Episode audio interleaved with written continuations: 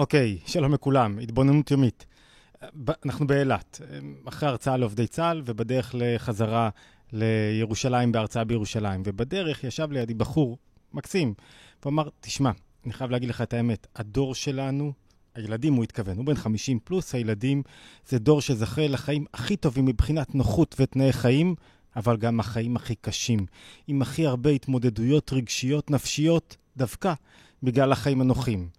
והיה לנו דיון, אמרתי לו, זה לא חייב להיות כך.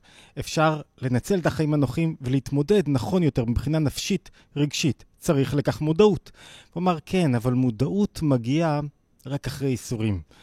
אני יכול להגיד ממרום גילי, אחרי שחוויתי סלטות, ואחרי שרבתי עם אשתי, ופירקתי את הבית, ועברתי כל כך הרבה דברים, רק בגיל 45 למדתי מה זה נפש, ואיך מתמודדים, ואיך מסתכלים.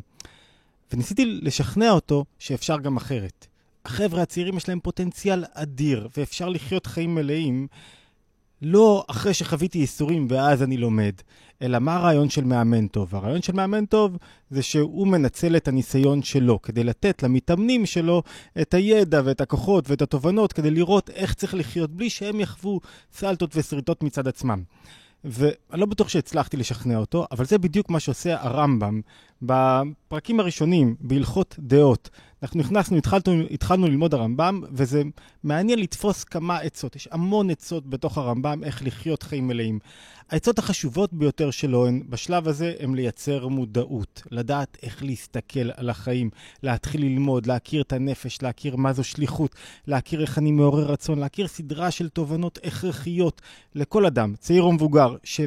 לא רק חי את החיים, אלא מתבונן בהם כדי לנצח את הקרבות שלו, כדי לצמוח. אז בואו ננסה, אנחנו בדרכים, ויש זמן קצר שאני צריך כבר להגיע למטוס חזרה, בואו ננסה לתפוס כמה, חמש תובנות של הרמב"ם לגבי איך לחיות חיים מלאים, לא לפי סדר, ויש עוד הרבה תובנות אחרות. עשינו כמה תובנות בשיעור שנקרא לחשוב על פי הרמב"ם, והצלחה על פי הרמב"ם, בסדרת שיעורים על הרמב"ם. בואו נתפוס עוד כמה תובנות לחיים מלאים. תובנה ראשונה, אל תגיד אחר כך. אל תגיד אני אלמד אחר כך ועכשיו תהיה כמו סוס מרוץ. החבר'ה צעירים נוטים לעשות את זה, כאילו סוס מרוץ כדי להשיג דברים ואחר כך אני אלמד, אחר כך אני אתפתח. שמא תאמר עד שאקבוץ ממון אחזור ואקרא. ועד שאקנה מה שאני צריך ואפנה מעסקיי ואחזור ואקרא. אנחנו קוראים בספר המדע בהלכות תלמוד תורה. אומר לא, אם תעלה על מחשבתך זו על ליבך, אם תחשוב כך, אין אתה זוכה לכתרה של תורה לעולם. כאילו, אתה רוצה להתפתח עכשיו, תפנה לך זמן, תגדיר שעה בבוקר, שעה בערב, שבהם אתה לומד. שעה לא חייב להיות שעה מבחינת 60, 60 דקות, שעה יכולה להיות פנייה בנפש. אני שועה לכיוון מסוים. השם שועה לאבל ומנחתו. זאת אומרת, תגדיר לך זמן, ובזמן הזה תלמד, ותתפתח. ואם לא, זה לא יבוא מעצמו. למה אתה מחכה? זאת אומרת, דבר ראשון, לקח את עצמי בידיים, לא לחכות שמשהו יקרה, להגדיר שעה שבה אני לומד. נקודה שנייה, הרבה פעמים אנשים לא לומדים, לומדים, לומדים, לומדים, אתה רואה, לא משתנים. 20 שנה לא משתנים. למה? כי הלימוד שלהם מחפש את הדרך הקלה. מחפש את התובנות שהן כבר כאילו רק שכליות, בלי הטמעה שלהם. ההטמעה של התובנות זה החלק אולי המשמעותי ביותר. והרמב"ם מדגיש איך צריך ללמוד. אין דברי תורה מתקיימים במי שמרפא עצמו עליהן, ולא באלו שלומדים מתוך עידון ומתוך אכילה ושתייה, אלא במי שממית עצמו עליהן. זאת אומרת, מתעקש לחפור וללמוד ולהבין ולהבין למה זה כך ולשאול שאלות, ולא להתפשר עם החיים, ומצער גופו תמיד, ולא ייתן שינה לעיניו ולעפפיו תנומה. זו, כשאדם ממית את עצמו באוהל, דברים חודרים. למה מישהו יבחר ללמוד גם כשקשה וגם כשהוא עייף? כי זה מסקרן אותו, כי הוא רוצה לדעת, כי הוא רוצה להתפתח, כי הוא רוצה להשתמש בדברים. תעבוד כמו אחד שמסתקרן, שזה יהיה כמו עסק שלך, שזה נוגע לך לגמרי. אין הצלחות בלי לשאול שאלות ובלי מאמץ. נקודה שלישית, אנחנו מושפעים מאוד מהסביבה שלנו. זו נקודה שמודגשת אצל הרמב"ם רבות, ובכלל, האדם הוא מדיני מטבעו. מה זאת אומרת? דרך בריאתו של אדם להיות נמשך בדעותיו ובמעשיו אחרי רעיו וחבריו, ונוהג כאנשי מדינתו. אתה בסביבה שלך מאוד תשפיע עליך בכל ההיבטים שלך. אם אתה בסביבה חזקה, שלומדת ומתפתחת ועובדת על עצמה ומעדיפה את, ה, את הצמיחה ואת היזמות ואת היצירתיות ואת מימוש הפוטנציאל ואת החיים האמיתיים על פני רביצה, אתה תתפתח בעצמך. השפיעה, מעצ... הסביבה מעצבת אותך. מה זה אומר? לבחור את הסביבה הנכונה, להקיף את עצמך בסביבה, במנטורים שאתה שומע עליהם, באנשים שמרוממים אותך, באנשים שנותנים לך כוחות ומעמידים אותך על הרגליים של עצמך. כך הוא כותב. ונוהג, אנחנו נוהגים כאנשי המדינה, לפיכך צריך אדם להתחבר לצדיקים ולשבת אצל חכמים תמיד. כל כך חשוב לא לבזות אדם שצומח ו- ולומד ומתפתח, חכם, להפך, ללמוד ממנו. לא לחפש איך להקטין אותו ולהיות ציני לגביו, כדי ללמוד ממעשיהם. ומי שלומד בדרך לא טובה, ואם אתה רואה מקום שבו אתה נמצא סביבה לא טובה, וקשה לך להתפתח כאן, עדיף לך לעבור מקום. עד כדי כך שהוא אומר שאם אתה לא מוצא את, ה, את ההתקדמות שלך בסביבה הזאת, יצא למערות, ולחבכים, ולמדברות, ואל ינהיג עצמו בדרך חטאים. זאת אומרת, עדיף לצאת למקום שבו אתה לבד מאשר בסביבה שמורידה אותך למטה. לא לתת לאנשים להוריד אותי למטה. לחפש סביבה שתרים אותי למעלה. עוד נקודה סופר חשובה, אמ, במי אתה נדבק. זאת אומרת, כשיש לך מישהו שמושך אותך קדימה, בגלל שאני יודע שאני מושפע, אני מחפש מי שימשוך אותי קדימה. זה קשור לנקודה של הסביבה שלי. אז לחפש אנשים, מקומות, זמנים שמושכים אותי למטה, ולא אנשים שמושכים אותי למטה, למעלה. סליחה, אנשים שמושכים אותי למעלה ולא למטה. נקודה הרביעית שלנו, יש לנו לפעמים נטייה להיות קורבניים. זו נטייה שהיא חוזרת על עצמה והיא נובעת מכך שהאדם לא רוצה להתאמץ.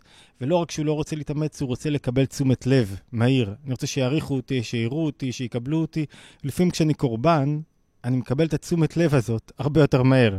זאת אומרת, זו טעות. זו טעות מבחינה כלכלית, זו טעות מבחינה אה, חברתית, זו טעות מבחינה תודעתית. אל תזדקק לבריות. אסור לו לאדם להפקיר את נכסיו ולהיות טורח על הבריות, ולא ימכור שדה ויקנה בית. זאת אומרת, יש לך מקום לגור, מקום לגור לא רק מבחינת מקום לגור, אלא מבחינת מקום שבו אתה, אתה עצמאי. אל תוותר עליו. למה אתה מוותר על העצמאות שלך? למה אתה מוותר? כל המגמה שלך צריכה להיות לצמוח. לא בגלל האגוצנטריות, כדי לא להזדקק לבריות. לא מבחינה נפשית ולא מבחינה חומרית. להיות על הרגליים שלך ולהפך. לעזור לאחרים. נקודה חמישית, אחד הדברים, הח... הוא מסרטט פה איך התלמיד החכם צריך להיראות. זאת אומרת, מודל אידיאלי של אדם, שאליו אנחנו צריכים לשאוף.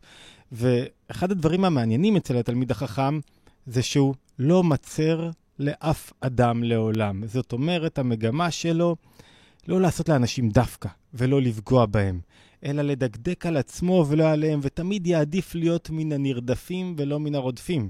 מן הנעלבים ולא מן העולבים. שאלו את אחד מגדולי החסידים שיצא מהשואה, שאלו אותו, מה היה יכול להיות יותר גרוע מהשואה? הוא אמר, יותר גרוע זה אם אנחנו היינו הרוצחים. עכשיו, הרמב"ם פה נוגע בנקודה הזאת מבחינה פנימית. כשאתה נרדף, אתה אומר לעצמך, רגע, זה לא נוגע בי. אתה מרשה לעצמך להיות עצמאי. כשאתה מרשה לעצמך עכשיו להגיד, רגע, רודפים אותי ומקשים עליי ויש לי התמודדויות, לא נותן לזה לפגוע בי. כי אני לא נותן לפנימיות שלי להישלט על ידי מישהו אחר. אבל כשאתה רודף מישהו אחר, כשאתה צר אותו, מה תגיד לעצמך? אתה מוריד את עצמך בלי, בלי משים, אין לך ברירה. כי אתה עכשיו תלוי בו, זאת אומרת, אתה חייב לדרוך עליו כדי לצמוח. עדות, אינדיקציה לצמיחה, זה שאתה לא חייב לדרוך על אנשים אחרים כדי לצמוח בעצמך. בואו ניקח עוד נקודה שתיים, כי כבר מתחילים לפנות פה את האולם, ואנחנו על הים ניסיתי להקליט, אבל זה היה יותר מדי אה, רועש ויותר מדי רוחות. אה, עוד נקודה חשובה, שיש, מאוד אה, חשובה, באתי לעולם כדי להתמודד. באתי לעולם כדי להתגבר.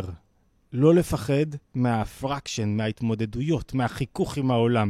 דווקא שם אני אצמח. הרמב"ם אומר את זה בצורה כל כך יפה, אומר, שמא יאמר אדם, הואיל והקנאה והתאווה והכבוד וכיוצא בהם, הם דרך רע. אתה אומר לי עכשיו, בוא תתנהג בלי דרכים רעות של כעס וקנאה וכבוד. אז אני אצא ואפרוש מן העולם. אני אלך לגור על איזה הר, אני לא אתחתן, אפרוש בהם ביותר עד הקצה, ואתרחק לצד האחרון. עד שלא יאכל בשר, ולא ישתה יין, ולא יישא אישה, ולא יישב בדירה נאה, ולא ילבש מלבוש נאה, אלא שק וצמר קשה וכיוצא בהם. זה גם דרך רעה, אומר הרמב"ם, ומהלך בדרך זו נקרא חוטא. למה הוא חוטא? כי באת לעולם כדי להמשיך את האור הגבוה, אור אינסוף בתוך העולם התחתון, בתוך עולם גשמי, בתוך מערכת זוגית, בתוך מה שאתה אוכל, בתוך מה שאתה שותה, בתוך איך שאתה מדבר. לא חוכמה, לא ליצור, לא להתחתן, ואז לא לעבוד על העולם הרגשי שלי. חוכמה היא לעבוד על העולם הרגשי שלי בתוך מסגרת זוגית, חברתית, בתוך מקום עבודה.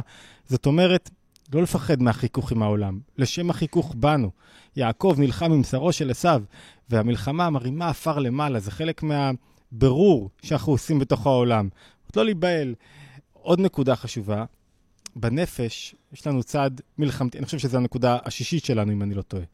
בנפש יש לנו תנועה מלחמתית הרבה פעמים. אני מרגיש שדפקו אותי, לקחו לי, מגיע לי משהו אחר, והתודעה של אותו אדם חכם שהוא מסרטט, שכמוהו צריך להידמות, ובו צריך להידבק היא, לא יהיה בעל קטטה, ולא בעל קנאה, ולא בעל תאווה, ולא רודף אחר כבוד. האינדיקציה לאדם חכם זה לא דברי החוכמה שהוא מוציא מפיו, זה הניצחונות שהוא מצליח לבצע בקרבות הפנימיים שלו למול רגשות לא רצויים שמנסים לשלוט בו.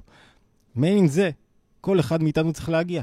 שיש לו איזה ביטחון, מנוחת נפש במה שהוא עושה. זה לא סטטי. זה כל הזמן עבודה שצריך להגיע אליה. כל הזמן צריך לחפש את העבודה הזאת, ולא רודף אחר כבוד, כל הזמן לראות. זאת אומרת, אי אפשר, אם אני מסכם אולי את הנקודה השביעית, אי אפשר להגיע למעין האדם החכם אם אין לנו מודעות לאיפה שאנחנו. בכלל, אתה יכול לראות אנשים חסרי מודעות.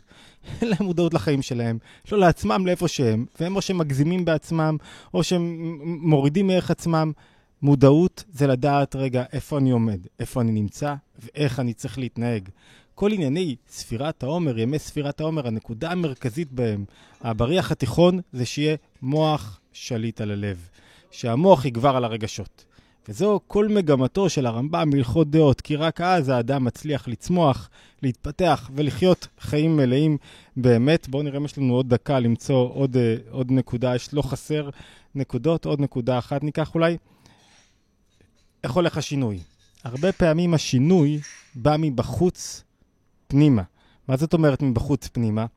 כשלאדם יש דעות שהוא נולד איתן, התמודדויות שהוא נולד איתן, והוא רוצה לשנות אותן, דווקא אם הוא יפעל בניגוד לעולם הרגשי שמטביע לו וקובע לו את האישיות, דווקא אז לאט לאט הוא ישתנה על ידי זה שהוא יקבע בדר... באמצעות הפעולות שלו את השינוי התודעתי. זאת אומרת, זה נקרא מבחוץ מהלבושים פנימה. כך הוא אומר. כיצד ירגיל אדם עצמו בדעות אלו? עד שיקבעו בו. איש יעשה וישנה וישלה, וישלש במעשים שעושה על פי הדעות האמצעיות ויחזור בהם תמיד, עד שיהיו מעשיהם קלים עליו, עד שיהיה לו קל לזרום בדרך הנכונה, בתפיסות הנכונות, להרכיב את המשקפיים הנכונות, ולא יהיה בהם טורך עליו כלל, ויקבעו הדעות בנפשו. זאת אומרת, מה שאנחנו מנסים להגיד שאפשר לחסוך יסורים, אפשר לנצח קרבות, אי אפשר להימנע מקרבות. אפשר לחסוך את הסבל שכרוך בהפסדים ולייצר יותר ניצחונות על ידי שינוי תודעתי. איך? ללמוד מניסיונם של אחרים. הרמב"ם ממש תובע טבענו פה כמה דברים שכל אחד צריך לקחת אותם לעצמו, להתבונן בהם, איך אני מוריד אותם למטה, שהם יהיו בתוך ה... ייגעו לי בתוך החיים עצמם, איך אני יכול ללמוד יותר, להשקיע יותר, להתאמץ יותר, איך אני יכול לראות את החיים אחרת, לא להיות קורבן, לשאול שאלות, לחפש סביבה טובה, לא להזדקק לבריות, להיות עצמאי, לקחת בעלות על החיים שלי. יש עוד כל כך הרבה נקודות, אבל כבר מעיפים אותי פה מתוך האולם שבו היו ההרצאות, אז אנחנו נשתמע בהתבוננות היומית הבאה. אה, כמובן, אם לא הזכרתי, להצטרף, אנחנו מחכים לכם לערוץ התבוננות כדי שתקבלו בעצם את הסרטון היומי הבא, ואפשר גם לקבוצות הוואטסאפ להשתמע.